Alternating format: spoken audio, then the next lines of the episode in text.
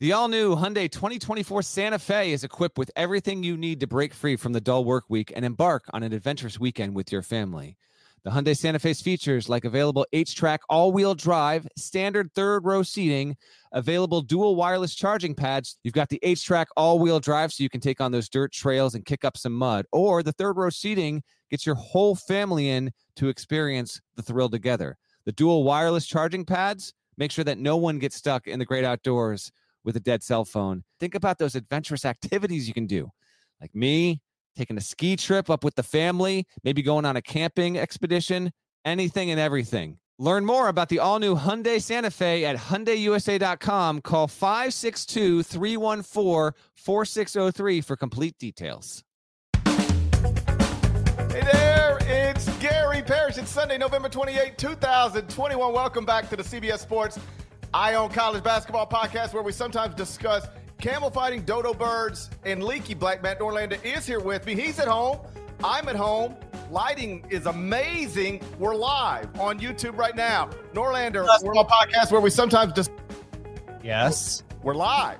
We are, we are, we are so live. I had the YouTube stream up, so I just got you echoing in my ears. I'm also rocking a new webcam, so this is a whole new situation here. But yes, we are live. Shouts to everyone that's actually watching the first ever college basketball video podcast live. This has never been done before. No other college basketball podcast has ever been live on video until this one right here. So thank you for joining us. You can obviously chat in that side room there and uh, feel free. Uh, I'm not going to be able to see what you're texting and tweeting and chatting about, but Kanata, our producer, is, and I'm going to make Kanata say hello at some point on this podcast. He has a microphone ready, but uh, it's great to be here for you. If, by the way, you're listening, listen to the OGs that still want to go podcast, audio only, not video. I hear you. I feel you. I respect you. But the benefit to all of this is that if we do talk about something and you're interested in watching it later, or if I say something idiotic, which will happen, and you want to see how Parrish reacts to it, uh, you can obviously do that. Kanata will link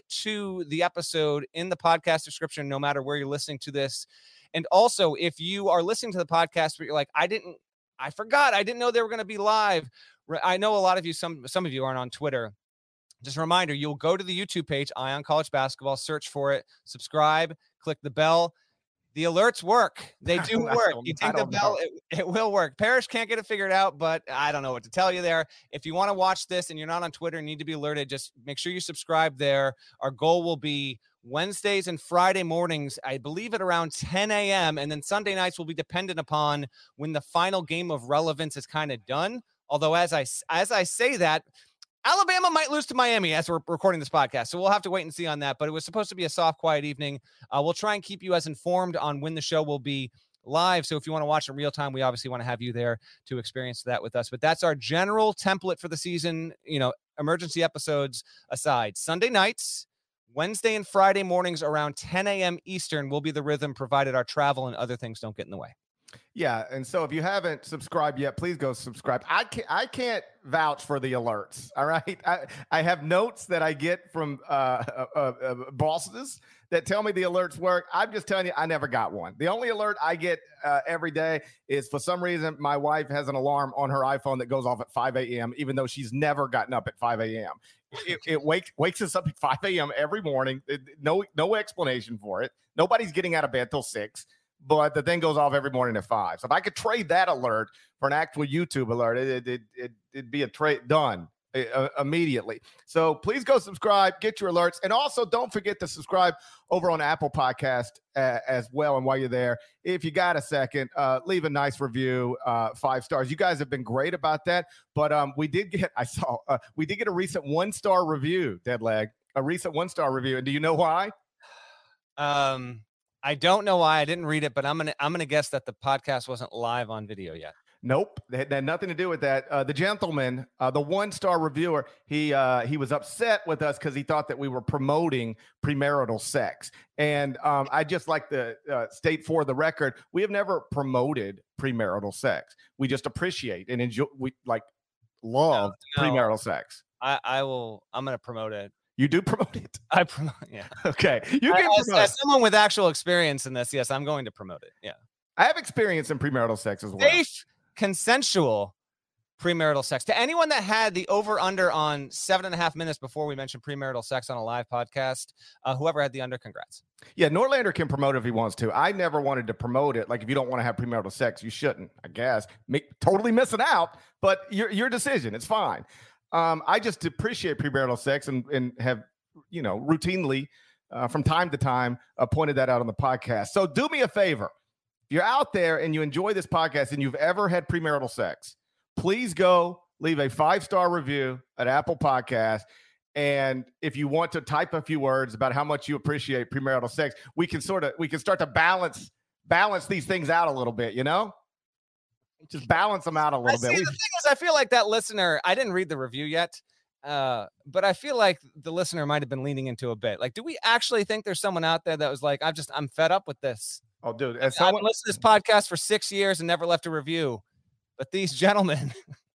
oh, oh, that's exactly what it was. And oh. as somebody who has uh, talked publicly uh, about whatever I want to talk about uh, five days a week for more than a decade now, just let me tell you, there is always somebody bothered by something. Always doesn't. matter. I called LeBron James our king and savior, and people got mad about that.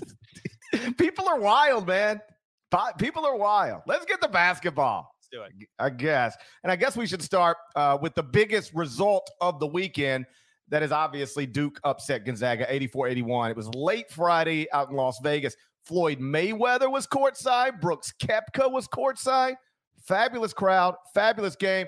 Um, Dad, like as you pointed out on Twitter, it was Gonzaga's first regular season loss in 644 days. So uh, I guess we'll get going by me allowing you to share uh, your general thoughts uh, on Duke's, yeah, surprising victory over Gonzaga Friday night. You don't want me to allow you to share your general thoughts first. You want me no, to go first? No, I have to allow you. Nobody has to allow me. I'm in. I'm in charge, but I. But I will allow you. Okay. So, uh, first of all, how much do we love a college basketball game of this magnitude getting finished well after 12:30 Eastern on a Friday night of a Thanksgiving weekend? just wonderful for the sport, right? Gosh, if only this could have been played at a better time. Because I know a lot of people listening watch, but plenty of others, like millions of others that might have might have otherwise enjoyed this game. There's no no shot they were watching it. It was the best game of the weekend. I think it was the best game of the season so far, and I I came away more impressed with Duke than I thought I could, even if you told me they were going to win. Uh, Mark Williams I thought he had the best night of anyone. Now, Paolo Banchero was on pace to have the best night. Then he had cramps again, which is kind of a weird issue. It showed up twice. It happened in the season opener against Kentucky and now again here. And Mark Williams was a beast all over the floor. Wendell Moore Jr., who you didn't want in our top 101 in the preseason, you said he, quote, sucks. Well, oh, now how good does he look here? No, he doesn't suck. He's very, very good. And those two players on top of Banchero, they they allowed for Duke to have just enough to get past the Gonzaga team that was riddled with fouls, and again lost for the first time in 644 days. So it was an amazing game. Uh, it, we were up way too late watching it. It looked like an incredible environment in Vegas. Vegas, that, that building, by the way, which you have been to and will be at again in December for the CBS Sports Classic, is hosting the tournament in 2023, the regionals out in the West, which I can't wait for that because it looks just phenomenal. Great environment there, way better than UCLA Gonzaga just a few days prior. A little weird, but I came away more about Duke than Gonzaga here. Although I do wonder if like a little, little small part of, of Mark Few thinks, you know what? Let we don't even have to worry about the undefeated stuff now. You know, we got pushed in a way we didn't get pushed last season. Few told me at the at the tournament last year that he had wished they'd played the Baylor game specifically because they didn't have a team that that really physically truly challenged them the way that Baylor likely would have in December. They got that with Duke. We'll see. We'll see if uh, Gonzaga ultimately is better for it. Parrish. I don't know. They still got big conference opponents, but yeah, I the result for me was more about Duke than Gonzaga. I've always thought. You know, Baylor might have not always thought like I thought Gonzaga was going to win the national championship last season, but after it was over, I did think that if that game would have been played in the regular season between those two teams, the championship game would have been more competitive. Um, Baylor might have beat them twice. Baylor was awesome, but I, I, think Gonzaga came out and they didn't know what they were involved in. I think Mark has even hinted at that a little bit. Like they didn't know they were in for what they were in for until they were in it and they were down and they could not recover. I think if you take that beating if it would have been a beating in the regular season, you are more properly prepared for it in the NCAA tournament. So I, I guarantee you, you're right. Mark is now uh, not happy that they lost, but you know, any good coach in any sport is going to try to take a loss and turn it into a positive. And so you try to find the the silver linings from this one. And among those are that you don't have to answer the undefeated talk. You don't have that that additional pressure all season. But also it's like, okay, like if we're gonna go try to win the first championship in in school history, we now know we've seen it, like the type of team we're gonna have to deal with on the way there. Maybe it's Duke, maybe it's somebody else, but that's the type of team you're gonna have to beat at some point in that bracket. And oh, by the way, like it's a big up. It, was an upset, and it pushes Gonzaga down the rankings, pushes Duke up the rankings. Uh, it, it, it, was the, the, game could have gone either direction. Like you, you play, you, you play that game again tonight, and Gonzaga might win it. You play it again tomorrow, Duke might win it. Then the next day, Gonzaga might win it. You know, the Zags did shoot 53.1% from the field, so they didn't play poorly. They just had 17 turnovers. Duke only had eight. Duke ended up taking three more shots and 14 more free throws than Gonzaga. And that's why Duke was able to win the game despite shooting 6.8 percentage points worse from the field. Um, coming in, I think the game was mostly about are the Zags going to run another preseason top 10 team off the court? And oh, wow, isn't this nice? Paolo Banchero and Chet Holmgren on the same court. Um, it, it, those guys didn't play each other much in terms of one trying to stop the other. But Paolo probably had the better game 21 points, five rebounds, two assists. Had cramps again, like you mentioned. That's an issue. Like, what is good? Like, he's young and strong and healthy. You shouldn't be dealing with that. Um, they got to figure that out. You you can't be in high profile games going to the locker room because of cramps. And I'm I'm confident they'll figure that out. Chet was also good, had his moments. Um, wasn't able to to make a shot from the perimeter the way he typically does, but still had 16 points, seven rebound rebounds, and, and three blocks. But I, I think the consensus out of that was that Mark Williams had the best game of anybody on the court. Eight of nine from the field, 17 points, nine rebounds, five blocks. So Chet Holmgren had been lauded as like this unbelievable rim protector, and he is, but it was Mark Williams who actually had more blocks um, in this high profile showdown. So I think the game entering was mostly about the stuff that we've already noted. Coming out of it, it's like, oh, wow, Duke really might be the best team in the country. Oh, wow, Mike Krzyzewski really might be able to end his career with a walk-off national championship. And you know, we talked about it all off season. Uh, Duke was never going to be number one in the preseason, and Duke was never going to be the favorite to win the title. But they seem to, on paper, have the type of pieces that you need to do it, like legitimate NBA talent and you know veterans um, that can serve as as great complementary pieces. And I'll cop to it. I was arguing against Wendell Moore Jr. being included on our top 101. I thought that our group chats were supposed to stay mostly private, but I, I guess not.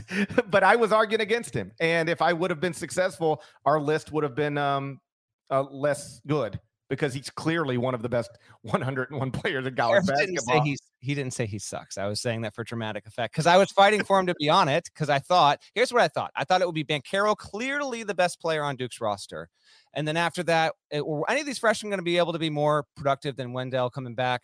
And I didn't totally buy into it. Now I was I think I might wind up being wrong on that as well. Although to, to be fair, he had he had 20 points, 16 came in the second half. He had six rebounds, six assists, and four steals. He was awesome. But he is I think some of this is all connected. Big Banchero's been awesome. Mark Williams had a revelatory kind of performance there.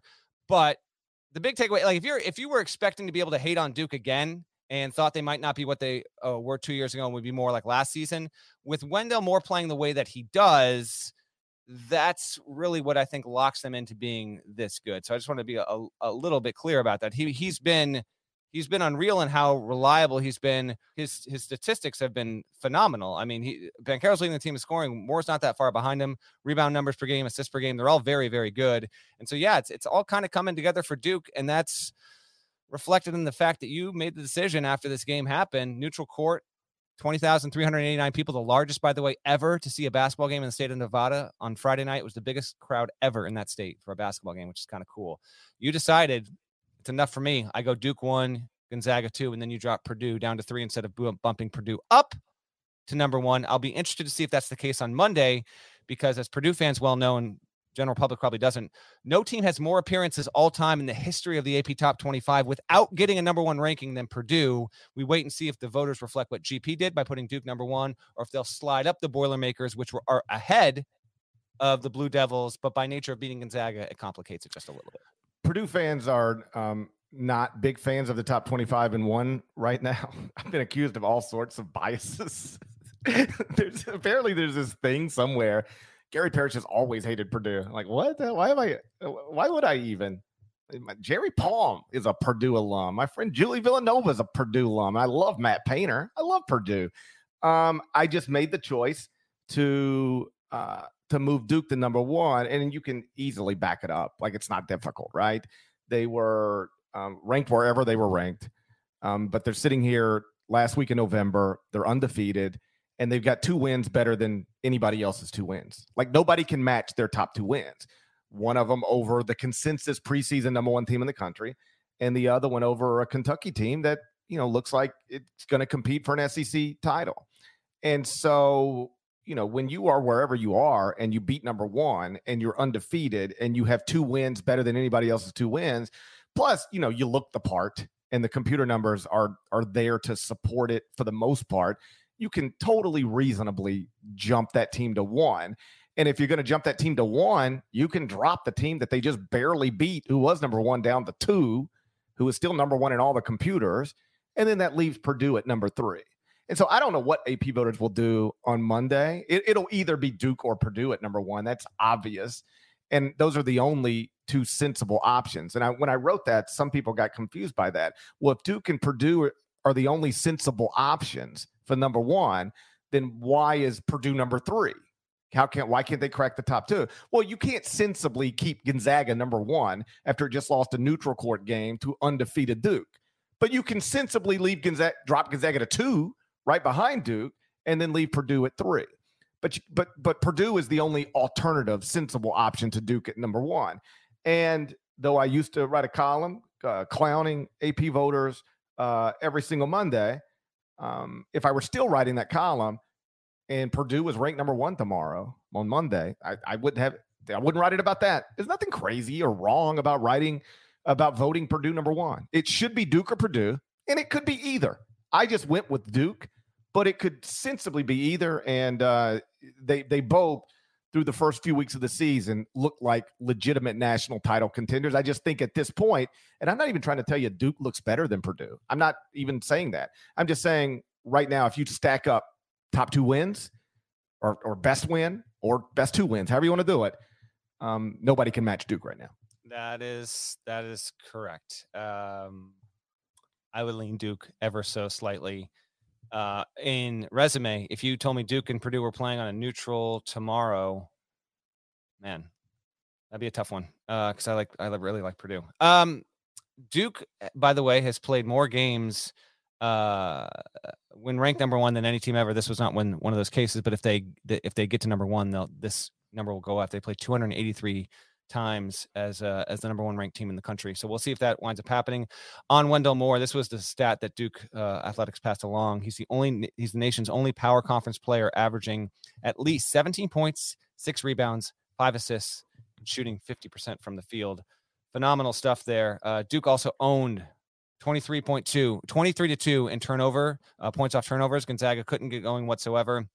I thought Holmgren was just he was just okay. Uh, the fouls were a major issue. I don't think it was a horribly officiated game. It just didn't help that there was, uh, you know, a lot of fouls, and then you look up and Gonzaga. I think had, I think they had four guys with four fouls near the end of that game, and uh, like one of them was uh, a foul against Williams when Timme went up. Just a one.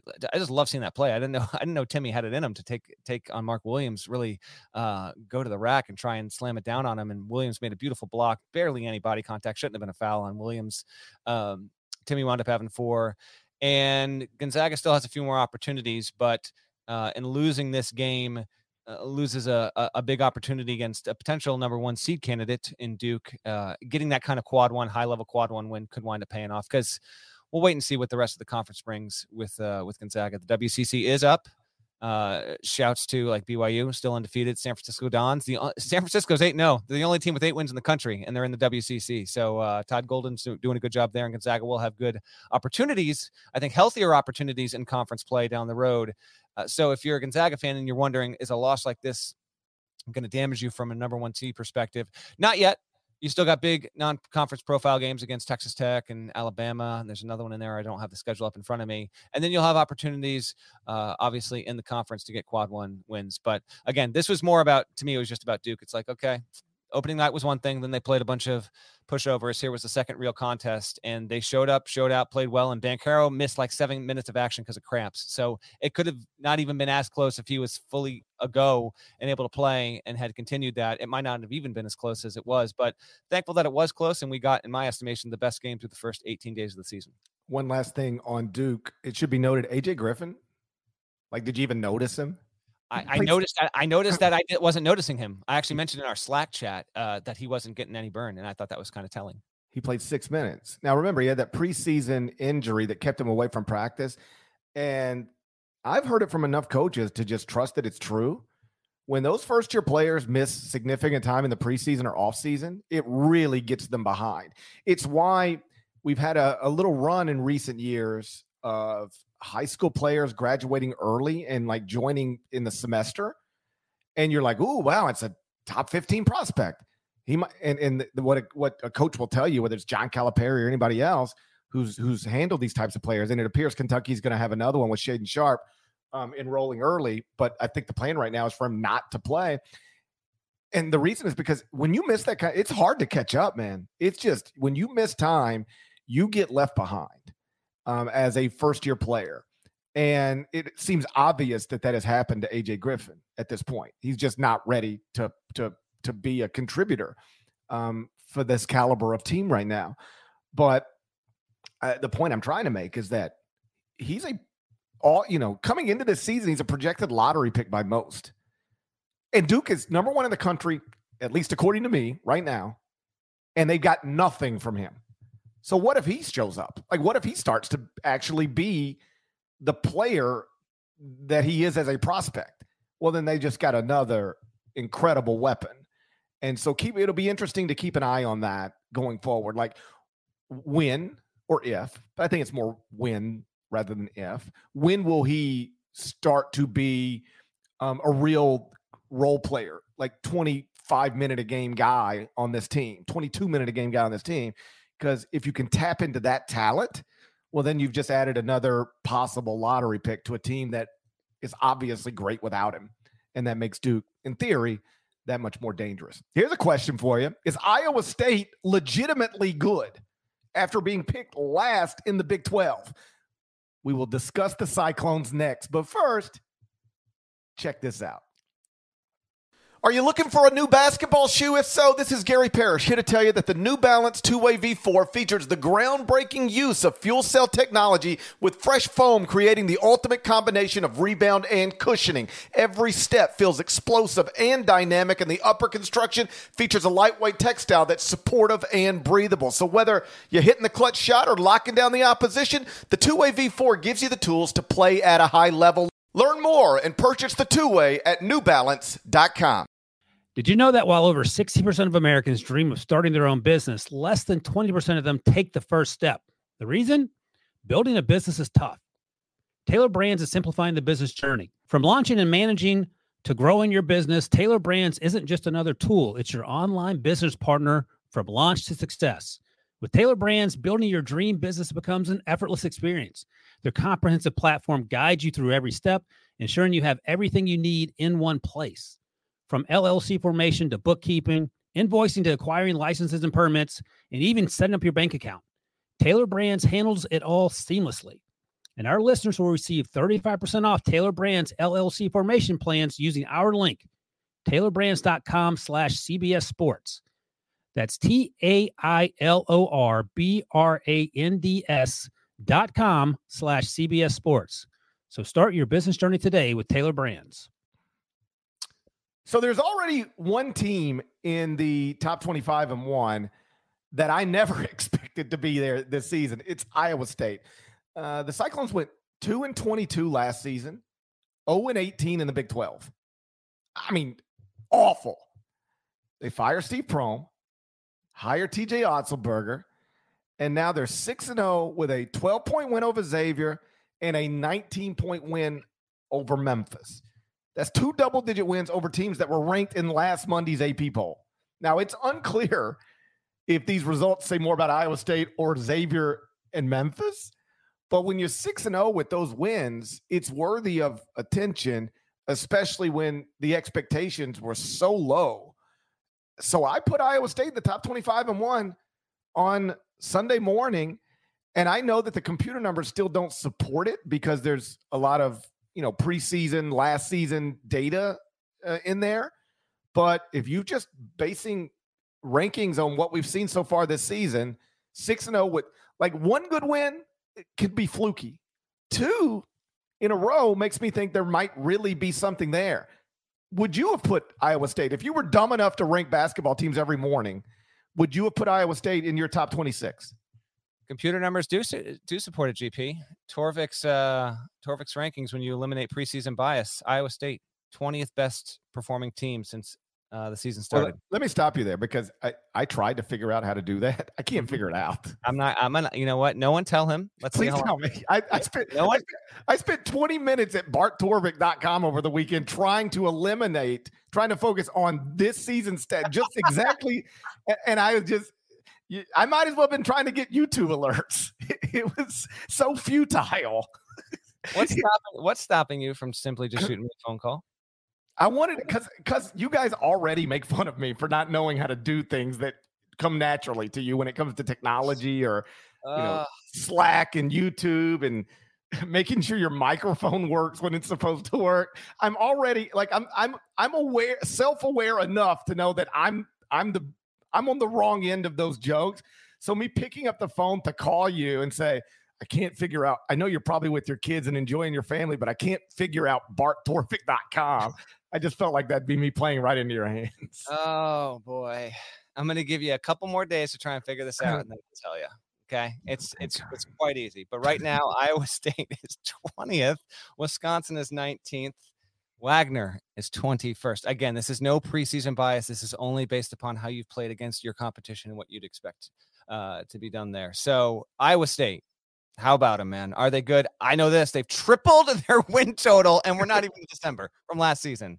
Good on uh, TJ Otzelberger, who, when he got this job, I mean, it was a natural fit, but this is one of those deals where, um, like, it was, it was almost Lincoln Riley esque in terms of uh he now uh, Otzelberger was not asked after a UNLV loss if he was going to be uh say coaching coaching Oklahoma next year or whatever, and then winds up coaching at Iowa State. Which by the way, can we just like quickly just quickly get off the off ramp and hop back on?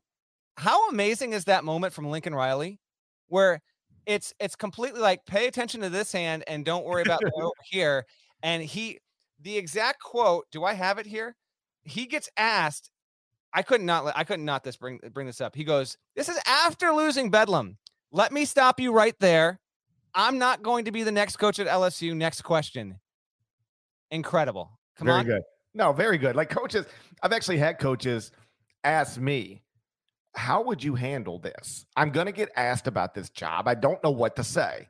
I don't want to lie, but being honest doesn't seem to be doesn't seem to work either like in, in any sort of normal um, career, um, it's totally understandable for people to listen to options and explore better opportunities. And we all understand it. Like I, I used to say all the time, like if I, um, when I was working at the commercial appeal newspaper, I listened to other opportunities every time they popped up. And, you know, I, I, I rejected some. I ended up obviously taking one. But every time I did it, nobody would think I was being wrong or awful for like listening to another career opportunity. And we we hold coaches to such a different standard. Like you you you better not even listen to another job or else you you you know you're doing something wrong. It's just crazy. Um, I mean, I get it. I mean, there's no way to solve it, but I like I've actually had coaches, you know, like, oh, what should I do?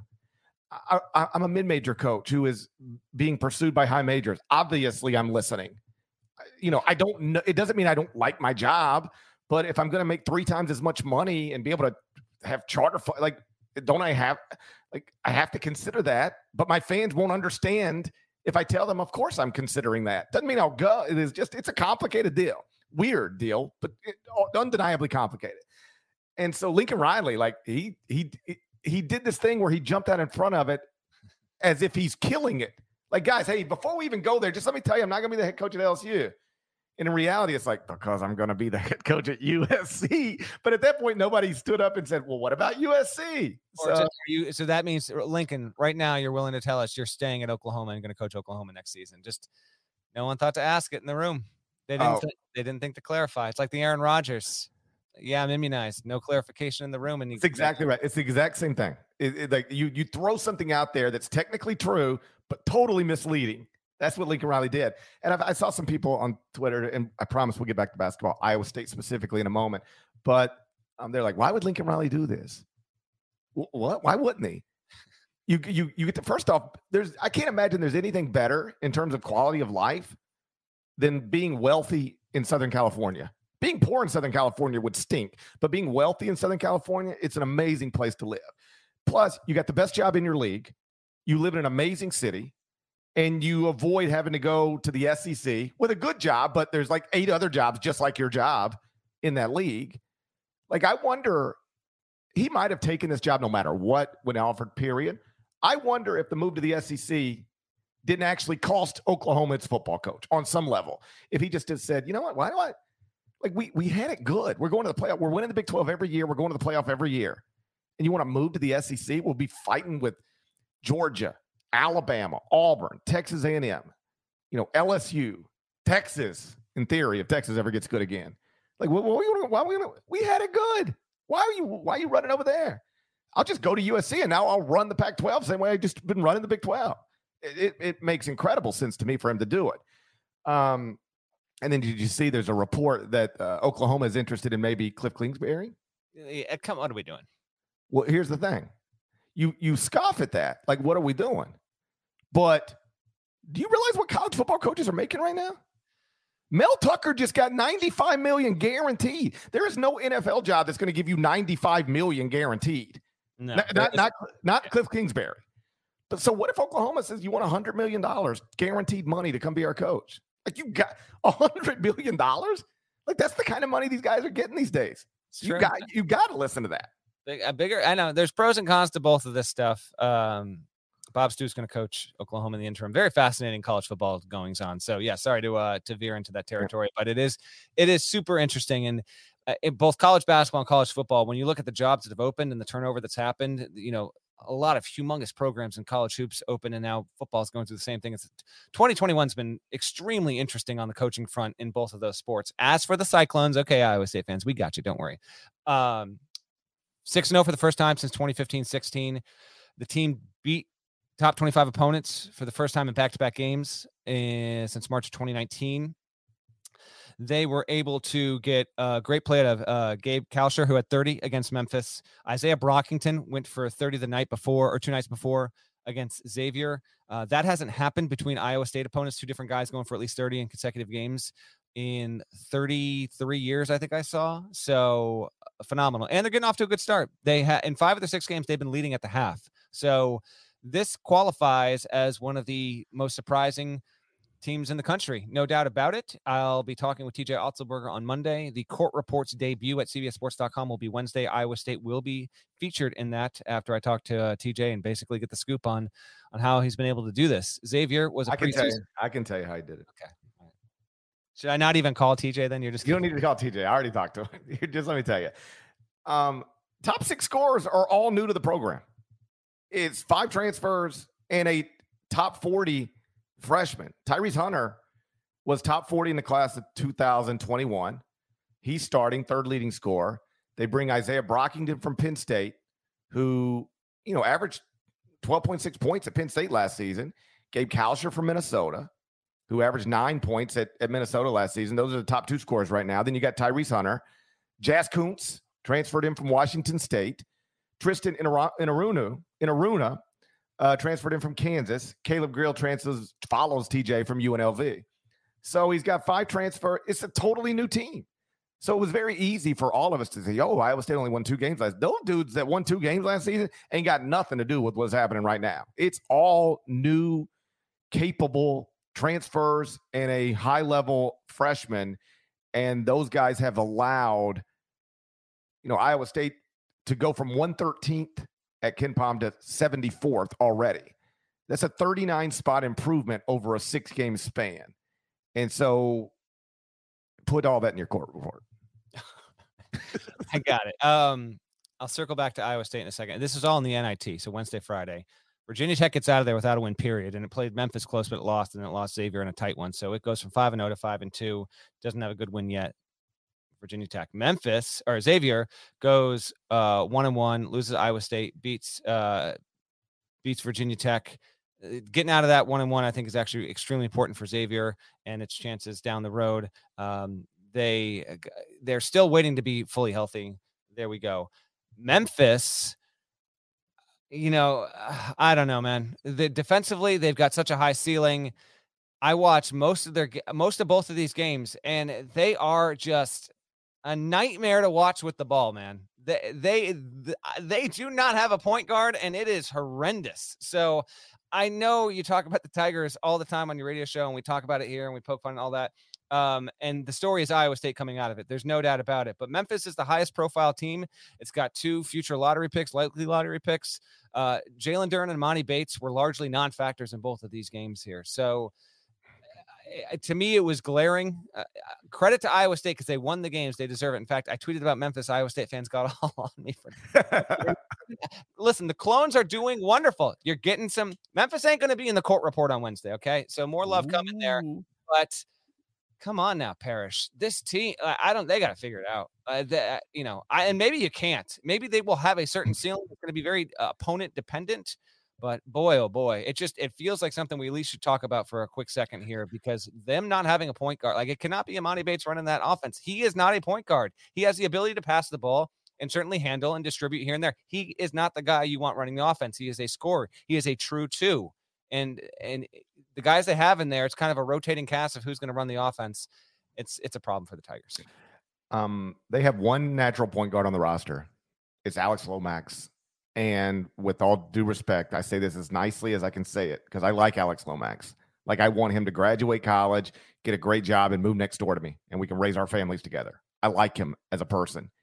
He's not good enough to play this number of minutes at that position for a team that has these aspirations. And this isn't one of those deals where, yeah, but he's young and maybe he'll get back. He's he's played 90 something games. He's a senior. He is what he is. And what he is is somebody averaging 5.2 points, three assists, 2.7 turnovers a game, shooting 36% from the field, uh, 14.3% from three.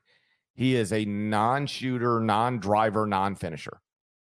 Like even the things people say he's supposed to do well, he doesn't do those things well. Like it's it's it's well, you know, he's a he's a real run your team point guard, except he's not. He doesn't do that well either. Um, it is. I, I you're right. I talk about Memphis a lot because I host a radio show there, and all off season after they got Jalen Duren, Emoni Bates, one of the things I said consistently was, if this were the NBA, I would trade either one of those five star freshmen plus another rotation player for Andrew Nembhard. I, I would like that. That's what they, they need a point guard, and they don't have one. And they might be able to be really good in, you know, despite not having a point guard, because they thought they would. If you talk to the coaching staff in the offseason, it was going to be point guard by committee. Listen, all we got to do is get the ball across half court, get us into our offense. It'll be fine. So obviously not fine. They had 23 turnovers against Iowa State.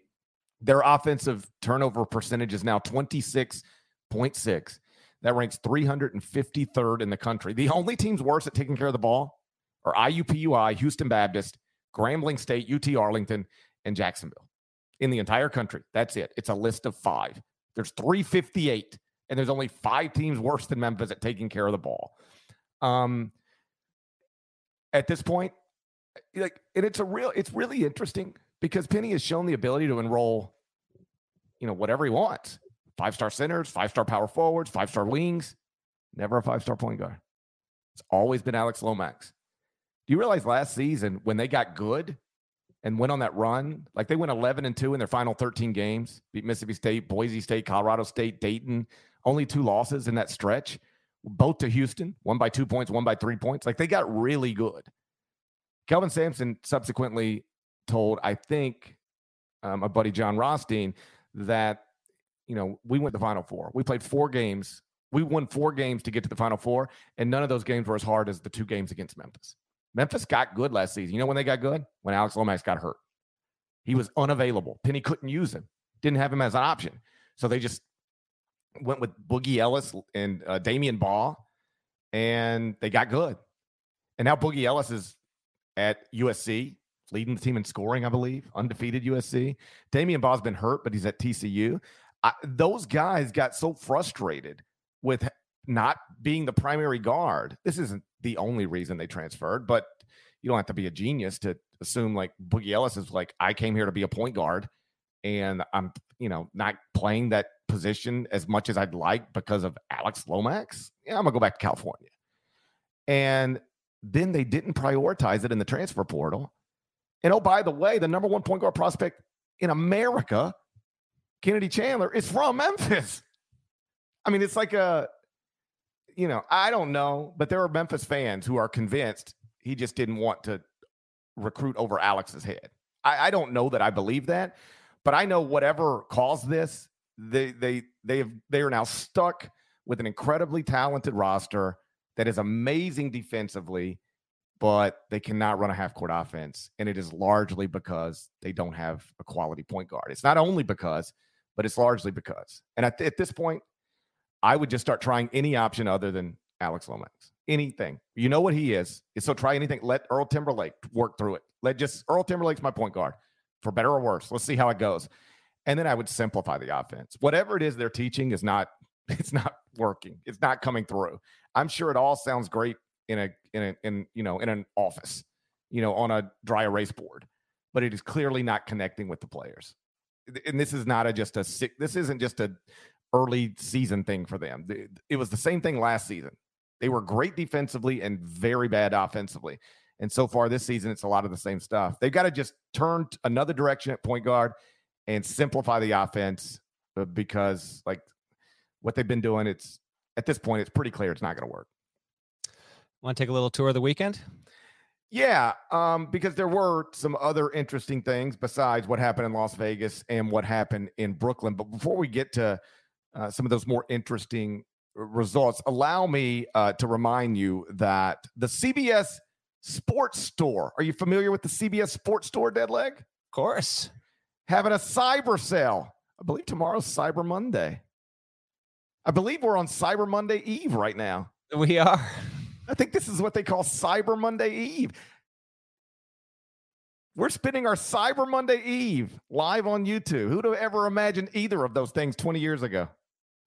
10 years ago. You know what I'm saying? The world's changing rapidly. It you hear, about this, you hear about this new variant? We're not at the end of the podcast yet. They're having a cyber sale at the CBS Sports Store uh, through 11 p.m., 11:59 p.m. Eastern on Monday night, and so there's Eye on College basketball apparel available there: hats, shirts, hoodies, coffee mugs, pint glasses, water bottles, stickers. I might buy something for myself. Do you have any Eye on College basketball apparel? Uh, Do you own it?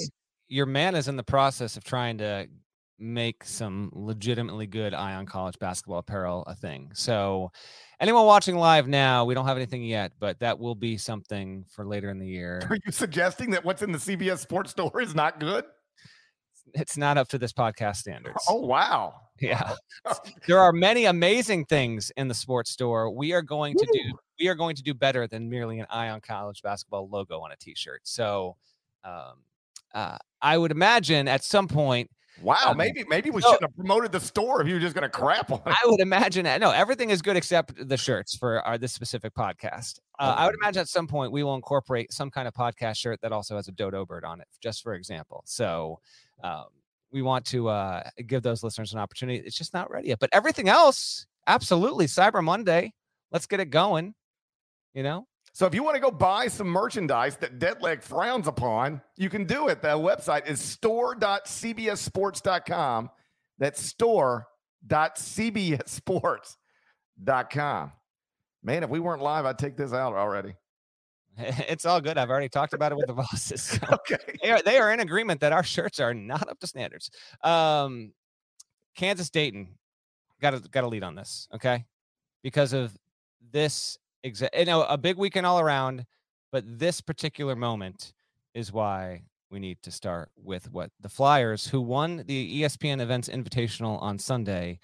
Before that happened, this happened. Now Smith. They're looking for Smith to drive the basketball. They're looking for him to drive the basketball. And there he goes. Here he They're goes. to drive the the basket. basketball. Oh! Rejected. They get it back, though. They get it back. Unsealed for the oh! win. Oh, it's over. oh my God. Oh my God. It went down. Oh my God. Look at the bedlam. Look at the bedlam. I can't believe it. I can't believe it, Boom. I can't believe it, Boom. I mean, we absolutely love it. By the way, at the end of that highlight, you see Bill Self going over to give a high five to Dayton's bench. This was a great thing that I noticed. Uh, Mark Few was like all smiles after Duke beat him, and uh, like Bill Self is like throwing high fives at at the, at the Dayton coaches when they were able to get that win. Um, Mustafa Amzil hit the buzzer beater. How about this? It was his only shot attempt of the day. Wild. It actually came after David McCormack, who had missed uh, uh who had bungled the play before uh he winds up blocking malachi smith's shot Dayton gets the ball back and they wind up winning it. It was just an awesome, awesome, awesome call. I mean that that bounced and the Hervite, like we've we've talked about Dickie V on recent podcasts. Obviously, it was wonderful to have him back. And I love that he got this moment, man. It's just it's phenomenal there. So Dayton gets a big win. They they've got the, officially the weirdest resume in college basketball. I don't know if some teams. I mean, No, there's nothing weirder than their resume. I, I- imagine you probably, yeah. I mean, you by nature, you probably are like, do I need to give Dayton a look for top twenty-five and one? And then you look at who they lost to, and you're like, there's no way I can put this They team in. the they have beaten Kansas, Miami, and Belmont, Yeah, they got the win over Belmont Sunday. Yes. and they have lost to Lipscomb, Austin Peay, and UMass Lowell. Dayton, I looked this up earlier today.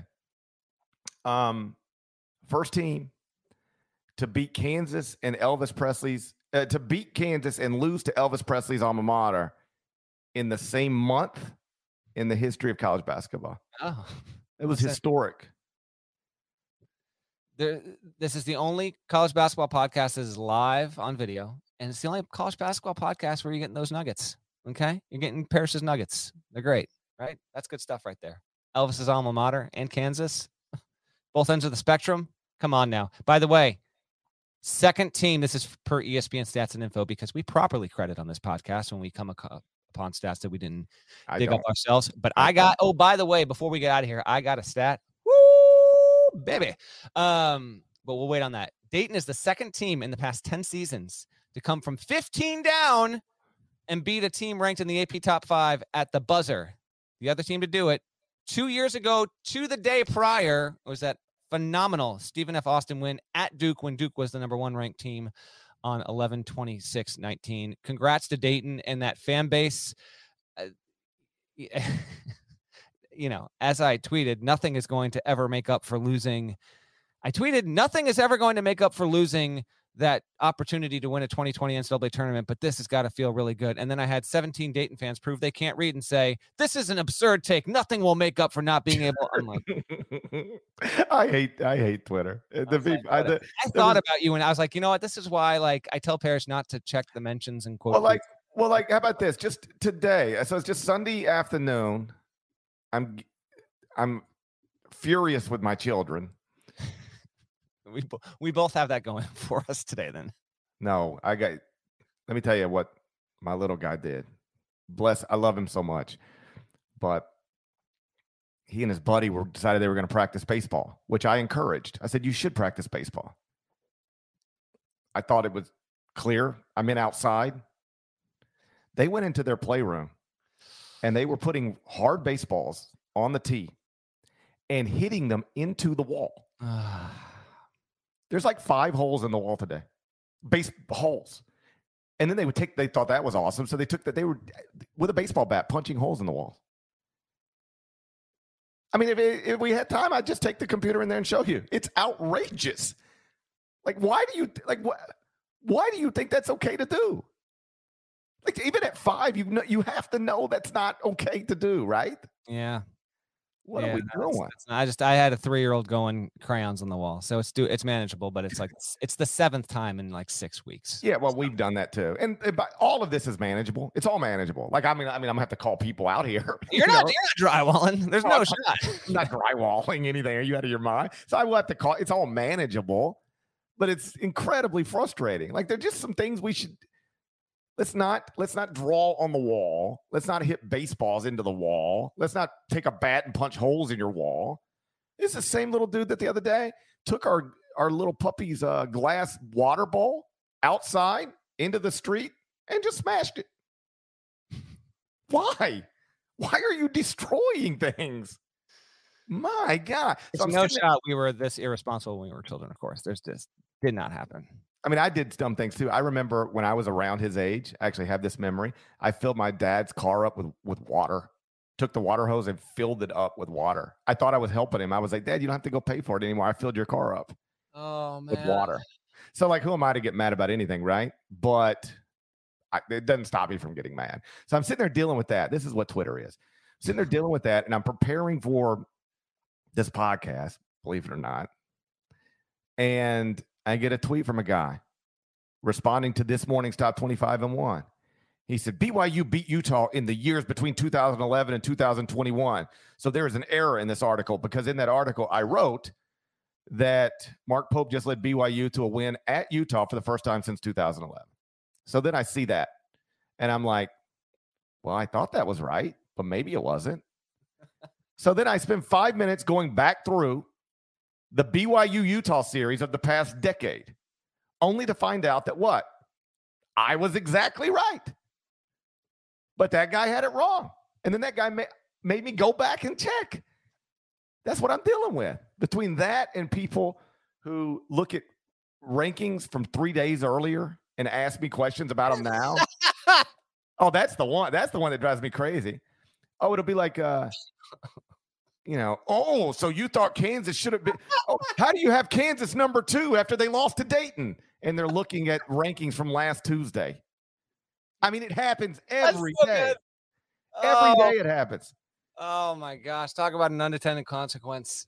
You didn't fully anticipate or appreciate the idiocy of people that read the internet. That's so good. Oh my god, it's like I just get so frustrated. I'm like, you can't be a real person, but they are. They're usually real people. Ah, man, oh man, that's just good stuff. Good stuff. Um, but congrats. The, the other one they do, they judge me. And, and, and they get my rankings and the AP poll confused. So if the AP poll has somebody seven and I have them nine, they will come ask me, why did you drop them? And I'm like, they haven't dropped in five days. What are you talking about? Well, they're number seven in the AP poll, and you dropped them to nine. One has nothing to do with the other. Why are we having this conversation? Makes me, I'm to go put holes in the wall. since they're already there. we got to Uh. get them fixed anyway. I should be able to put some holes in the wall. Anyway, Congrats, congrats to the Dayton fans, the good ones. There are so so many of you out there. By the way, uh, Kansas and Alabama were anticipated to play in the ESPN Events Invitational, previously the Old Spice Classic championship game. That did not wind up happening. Kansas got out of Orlando with wins over North Texas and Iona, and a loss to Dayton. Meanwhile, Bama got knocked off by Iona in a rematch of the NCAA tournament first round, and then it beat Drake. And since we started, it's now 70 to 46 Alabama over Miami. I think the Canes had a 10 point lead when we started podcasting this. So Bama's going to be fine there. Iona did get a top five win. Good for uh, the Gaels there and Rick Pitino, but unfortunately they stumbled. Uh, they stumbled there after. Um, best game since we last podcasted. I go Duke one over Gonzaga. Number two, UConn over Auburn, 115 109, double OT, Atlantis quarters. I'd go Florida over Ohio State. Tyree Appleby, three pointer at the buzzer. Florida's now 6 0. Beat Troy on Sunday. Gators with a huge win. Dayton over Kansas, I'd rank fourth. Great ending. Good game, but not as good as the others. And then Iona over Alabama was also a really, really, uh, really good one. How about some love to some teams that got it done around the country? Baylor is awesome. Um, we talked about Duke and how good it, great it can be.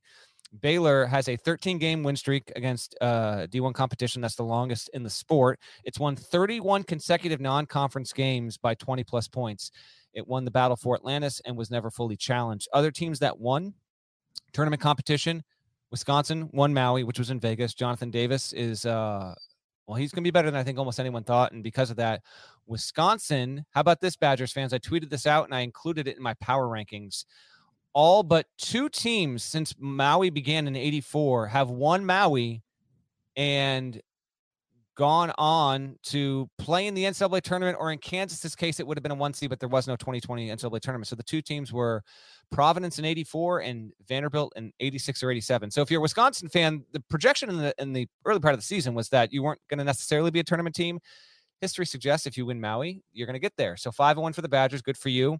Uh, USC, which GP mentioned with Boogie Ellis, they're six and zero. Oh. They won the Wooden Legacy tournament. LSU is seven and zero. Oh. It won the Emerald Coast Classic. Arkansas is six and zero. Oh. It won the Hall of Fame Classic, and then Louisville, without Chris Mack, whose six game suspension is now over, it won the Baha Mar Bahamas uh, Classic. So those are some teams that got some tournament wins. I don't. You want to go anywhere with any of those? Any other teams? I just wanted to give a, a quick update on some of the notable teams that really did well for themselves over the weekend, because Lord knows there were teams that did not do well for themselves. Well, I'm always interested in the players who make big jumps from say one season to the next, freshman to sophomore year, whatever. And if you're looking at that right now, um, Johnny Davis is one of those guys. You know, at Wisconsin, he was um, a three star prospect in the class of 2020, like ranked 164th in the country, according to 24 7 Sports. Averaged seven points per game last season, just a guy. He's now averaging 20.2 points per game. And the only game Wisconsin's lost is a game that he didn't play in. He had a lower body injury. That's the way it was described. So he didn't play against Providence. They lose to Providence. And then he comes, they got, he got 30 against Houston. And like I, I always I, I, tend to focus on the idiotic emails or tweets I got. I did get a, a, email from a Wisconsin fan over the weekend who was a little too angry. He a little too I didn't like his tone, but he was making good points. you know, you know, he was like, uh, "It is ridiculous that you're not ranking Wisconsin. Do you realize the only game we've lost is a game where Johnny Davis didn't play, and he's clearly our best player, and this number and that number, and we just beat them." And I was like all right, he's making a good point. Like, yeah, maybe I should rank Wisconsin, but there's no scenario I'm doing it now. and then uh, St. Bonaventure had to get knocked out, and I put Wisconsin in on Sunday morning. Um, so that that's an example of a of a reader like being like looking at the rankings and saying, "Hey, I didn't like his tone, but he was right. Eh, I, I probably wasn't properly respecting what Wisconsin had done, um, but I got him in there now." And that's a nice little start to the story because, you know, Greg Gard, I don't think he's on the hot seat. I don't think. But like it's been a little bit of a rough go, you know. Um, that that weird audio came out over the offseason where he was having a pretty uh, uncomfortable conversation with a senior. Just just been some stuff around the program that hasn't been great. And so for them to get off to a nice start um, is obviously a good sign. Um, Baylor, you mentioned, um, you know, they're the only team in the country, top five in offensive and defensive adjusted efficiency, according to KenPom. Only one other team is top 10 in both. That's Houston. Uh, Baylor's top five in both, only team in the country. And here's another one where they've got, you know, players making jumps. LJ Cryer, you know, the, all these guys are role players on that championship team. And now LJ Cryer's, you know, 14.7 points per game. Matthew uh, uh, Mayer is is 11.3 points, 4.9 rebounds. James Akinjo from Arizona's scoring double digits. Kendall Brown, the five star freshman, doing, you know, Baylor looks legit. They look, uh, it's wild to think you could lose four starters, two NBA guards, and not enroll like this amazing recruiting class and still like be a legitimate national championship contender. Uh, but, but they clearly are. Um, just want to give a shout here. Uh, looks like Nada adjusted the uh, comments here. You, we can actually see what's happening on YouTube, and you guys are chatty. This is really, really, really cool. Um, and we got someone from Paris watching now. It's eight fifteen Eastern. I got to figure Paris time is minimum 12, 15, 1 15 in the morning. That's really, really cool. So So thank you, uh, seriously, to everyone that that's hopped along in, the, in this first endeavor uh, from a live perspective. That's really, really, really cool. Um, and uh, yeah, that's awesome. Nada, you're going to say hello before this podcast is done, by the way, but not yet. Um, you mentioned Bona. They lost to Northern Iowa. AJ Green, who is awesome, had 35 in that game. We've had either 17 or 18 teams that are ranked lose to unranked teams so far this season. Uh, something in that number. I was trying to count it up earlier on Sunday. Uh, Bona was a bad loss. Winthrop lost. Uh, Winthrop beat Washington. Oregon State lost to Penn State. Not a terrible loss, but Oregon State. I mean, shouts to Wayne Tinkle. the man got paid, and he's going to maybe have the worst team in the Pac-12. But the Pac-12's got plenty of competition because Washington State lost to Eastern Washington. Elsewhere, Monmouth beat Cincinnati. Uh, we can get to Rutgers in a second, I guess, if you want. They lost to UMass. I don't know what's going on uh, with them at all, but we'll get to that with games to look at. But those are, you know, a lot of the more high profile stuff happened, and we're going to pay attention to that. But I'm not going to let the teams that took bad losses get out of here without a mention there. So we've got what's intriguing two and a half weeks into the season is there's been a, a number of unexpected and bad losses and it's not yet clear to me just how this tournament picture is gonna is gonna shake out. Uh, we still got a couple more weeks of non-conference play but a lot of this damage has been done. A lot of a lot of teams have played at least half of their non-conference games and these games really add up. They really matter because you know this is what you get judged against uh, once we get to march there. So those were a few that uh, that didn't play all that well although i will give a shout to byu how about this one? How about this stat of the day? It's men's basketball team women's basketball team, football team, volleyball team, and soccer did not lose a game in the month of November. Those teams win a combined 29 and 0. They also had individual members win uh, win uh, medals at the cross country national championships for NCAA men's and women's. BYU team of the month. Good on them. So I want to give a little shout to that. I have the BYU channel. Dude, how about this? I don't know what changed and how it changed, but I went to go watch BYU versus Utah on Saturday night, and I no longer get the Pac-12 network. it's imp- I, don't, I, I had this. This was my thing. I don't. I didn't do anything. I swear to you. I almost sent you a, sc- a picture, but again, I didn't know it was. It was late. I'm like, I'm not sending Parrish a picture of my television showing me that I no longer get the Pac-12 network. I was. I was up. I was up. I was thinking about texting you. I I stumbled into the best big Bang challenge I ever seen last night. I wish I'd have bookmarked it. I just didn't even. I was. I was gonna send it to you, and I was like, "Well, that's weird. That's a weird thing to do." But well, I was thinking. I wanted. You know, I I was thinking. I was thinking about you a lot too, buddy. And that's and because it's this because I didn't get to watch. So I had the football game on, but I was going to go two screens or whatever, and I didn't get uh BYU Utah. So I was like, you know what? Like I'm gonna just I'm gonna start digging into this uh Beatles documentary. And so I did. I got like 45 minutes in and it's awesome. It's exactly I a buddy of mine was t- had uh texted me. He's like, "Have you started watching?" I was like, "No, I haven't, but I'll get there." He's like, "It's not what you think it's going to be," and I'm like, "Okay." So I started. Well, have you watched it at all yet? Which what?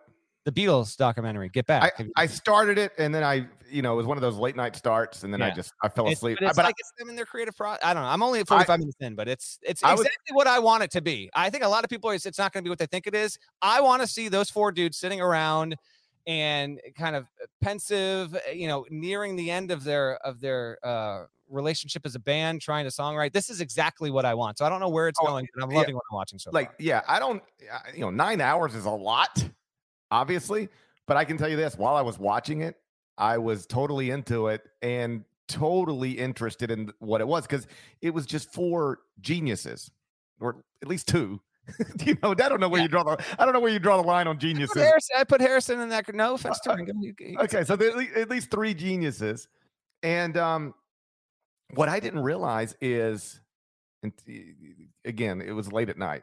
I don't. I'm not always thinking so clear late at night.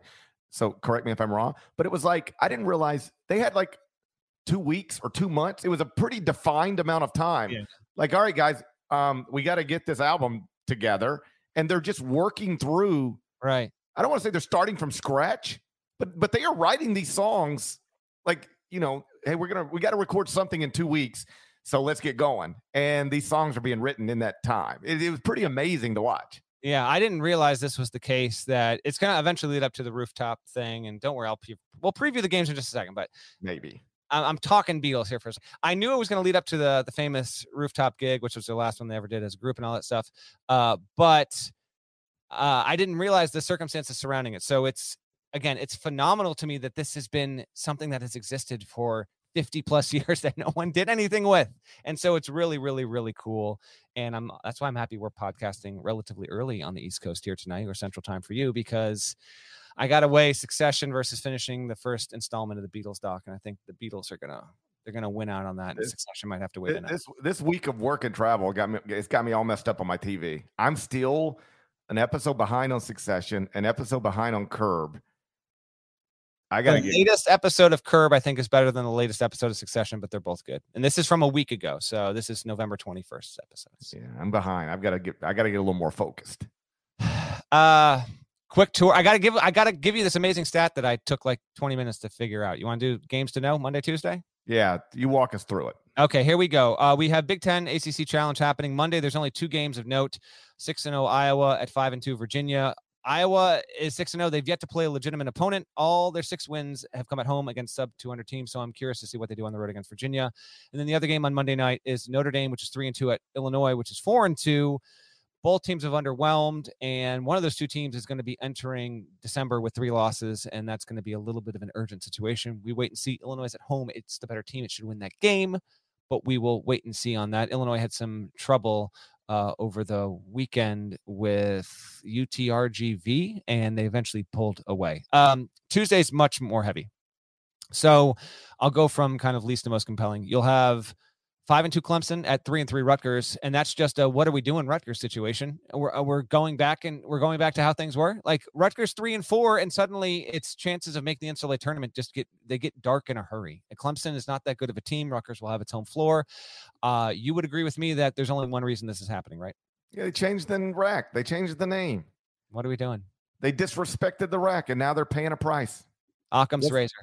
Wasn't hard to wasn't hard to see this coming. Sometimes in life you have to pay a price. Rutgers will do it via losses to DePaul, UMass, and how do we say it? Lafayette or Lafayette? Are you what? Lafayette. Yes. But in Mississippi, there's a Lafayette County. Oh, okay. That well, that's like in in most places it would be uh Darien. Hello, I think we just got Nana just zoomed in on us. Yeah, let's, let's let's be careful with that. Let's get let's get that let's get that zoom button under control. in most cases it would be Darien, but in Connecticut there's a town that is Darien and it's spelled D A R I E N, but it sounds like you're spelling it or saying it Darien, like Dairy as in dairy, and then Ann is in the name Ann. So I hear you. It is Lafayette. Um, Rutgers got to get it together, and it's the rack. What are we doing here? Uh, Indiana plays at Syracuse. Borderline must win game for Syracuse. Indiana 6 0 on the road. Syracuse is 3 and 3. Again, this is Tuesday night, Big Ten ACC Challenge. Keep an eye on that. Duke plays at Ohio State. 7 0 Duke at 4 and 2 Ohio State, as I mentioned earlier. Buckeyes lost at the buzzer in a wonderfully fun game at the Fort Myers tip off. That looks like they got something good going on down there with that tournament there. This will be Duke's first and last non conference road game of the season. Obviously, the last non conference road game of Mike Krzyzewski's career. If you What? have not Whoa, heard, Whoa, whoa. if you have not heard, you tell him. Yeah, this is operating a little under the radar. It's going to be interesting to see how long it takes before this becomes a big story. Agreed. But this is Mike Krzyzewski's last season coaching Duke. He's done after this. I, I, I'm actually a little bit annoyed with the mainstream media that this doesn't get discussed more. I don't. I want to know what they're hiding. He's done after this. Did you see the Brooks Koepka video? I actually, I did not. I, I heard there was a thing with that, but I didn't see it. Yeah, Brooks like uh, apparently got to meet uh, Mike after the game, and and you know, like if you're Brooks Koepka, even though you're Brooks Koepka, are you sure Mike Krzyzewski knows who you are? You're not sure. I don't know if you could be sure. You're not sure. Yeah, and so it must be cool because Brooks walks up and he's like reaching his hand out, like you're going to meet somebody, and and Mike says to Brooks, he says, "Hey, you don't." Before Brooks can even say anything, he says, "You don't know this, but I love you. I was rooting for you today, and I thought you handled yourself really well."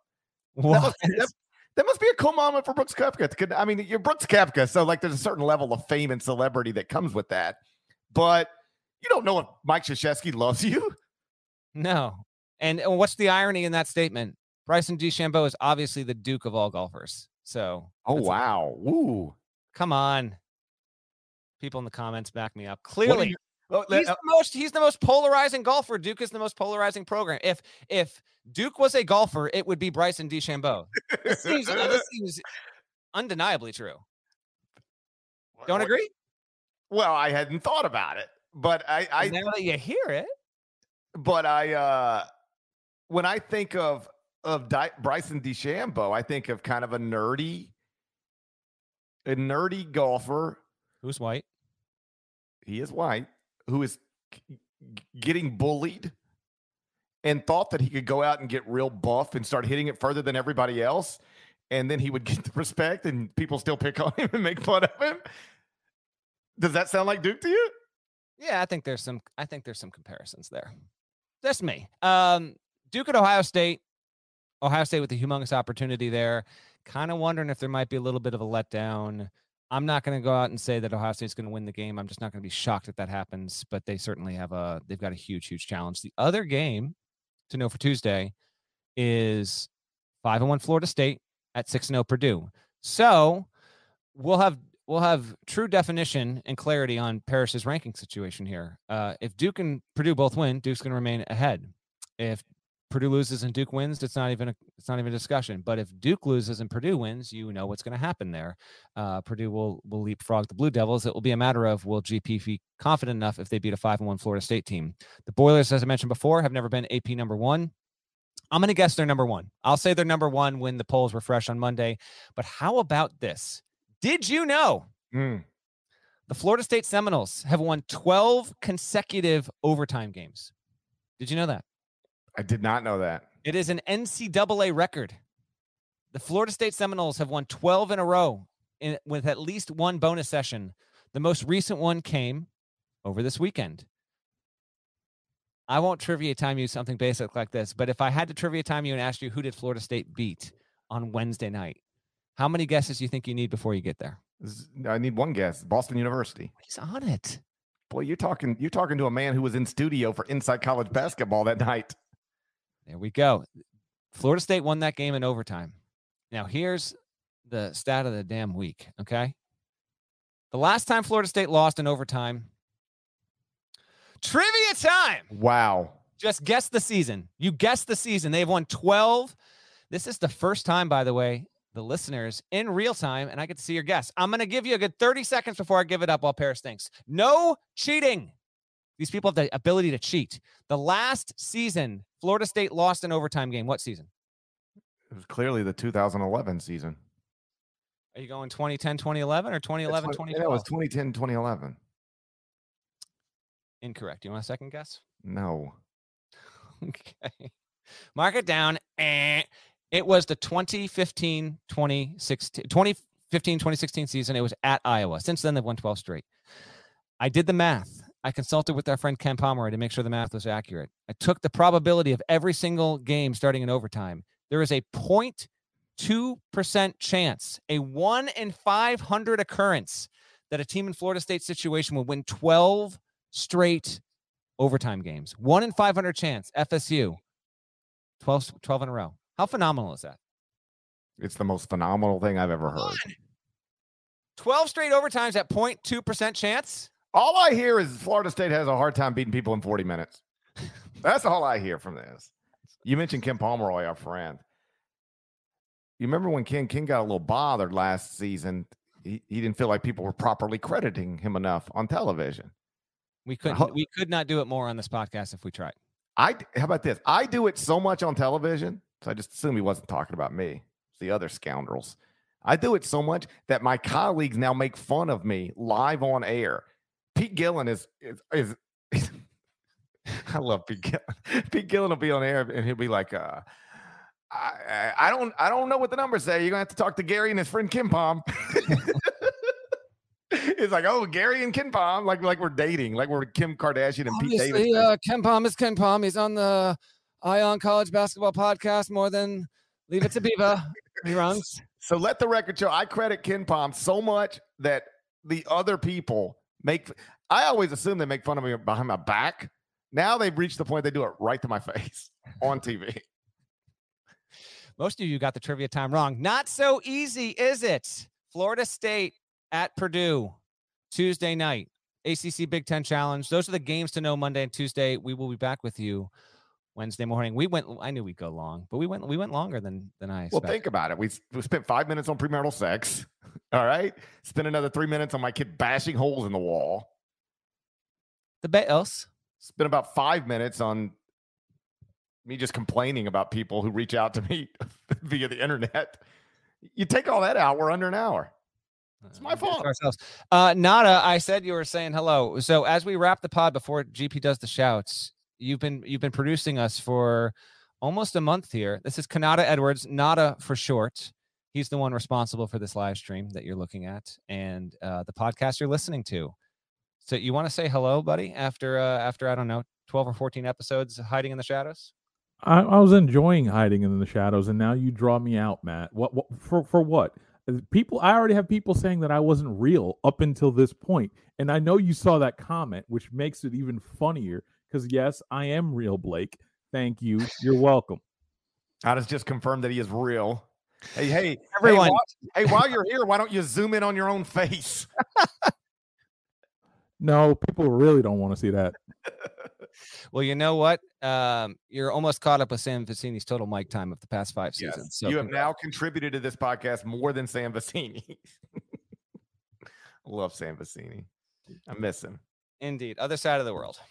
Literally the other side of the world. Shouts to Devin Downey. Shouts to Chester, South Carolina. Shouts to Will Allen, legend. Shouts to Larnell. Thank you guys once again for listening to the Eye on College Basketball Podcast, in the middle of the dumbest pandemic of my lifetime. You know, um, at some point, you know, over the past few months, people are like, you know, we're probably not actually in the middle of it anymore. Like we, I don't know anymore. You seen this new variant? It's bad news. I I hope not, but I I did see word. But we're you know what?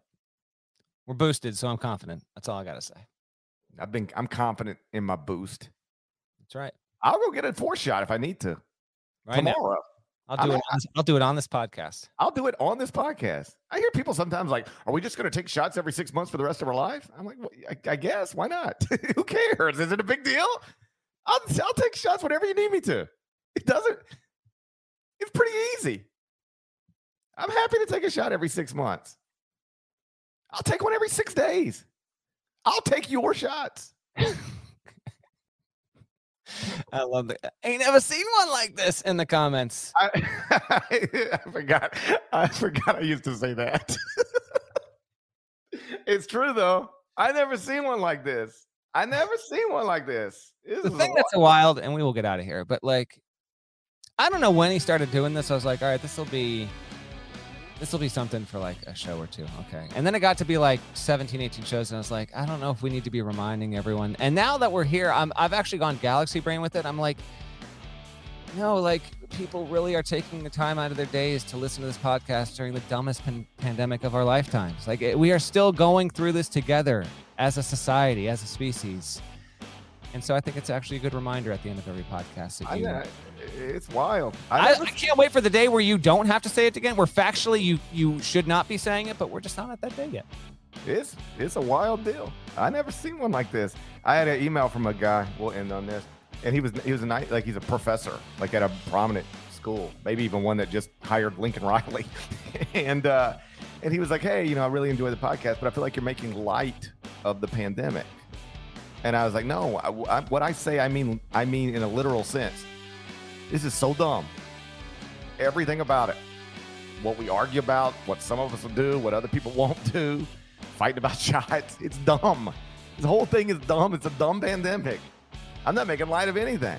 you got you have multiple people just saying the word extortion with an exclamation point in the comments. Now, I'm not going to get crazy with the guy, but like just this this is the first time I've experienced this.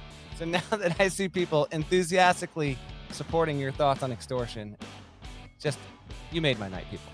I feel like I could have got Dino Gaudio through this with 75 grand, no problem. He didn't know how to extort. He's a good coach. He's a good broadcaster. Terrible extorter. Could not be worse. Could not be worse than extorting. Everybody's got their shortcomings, you know? Everybody's got their shortcomings. You're good at some things, you're not so good at other things. Like I can do a podcast, but I can't fix drywall, you know? Dino Gaudio, he can broadcast a game, but he can't extort. I mean, like, worst extorter in college basketball. We ever do that list? Top 101 extorters in college basketball? Extortionists, I believe. I call them extorters. I knew as I was saying that I probably didn't have the correct term. Is it Lafayette? you don't. You don't need to know. You yeah, exactly. You, uh, you just you concern yourself with the act of properly extorting people. I'll worry about actually the proper terms of, of, of what to of what to name and give those. People. Yeah, I don't need to know how to pronounce it. I just need to know how to do it. Dino Gaudio can get nowhere near our list of top 101 extortionists in college basketball. Not even. Wendell Moore's got a better chance of making that one. If you're not subscribed, please go subscribe anywhere you subscribe to podcasts, including Apple Podcasts. And seriously, we need those nice reviews. We got some anti-premarital sex people trying to screw things up for us over there. If you've ever had premarital sex and you enjoyed it, go leave a five-star review. We'll talk to you again real soon. Till then, take care.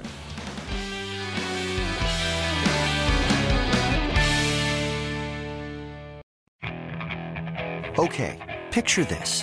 It's Friday afternoon when a thought hits you. I can waste another weekend doing the same old whatever, or I can conquer it. I can hop into my all new Hyundai Santa Fe and hit the road. Any road. The steeper, the better. Because my all new Santa Fe is available with HTRAC, all wheel drive, so I can hit the trail without a worry in the world. Heck, with three rows and best in class rear cargo space, I can pack the whole family in with all our gear.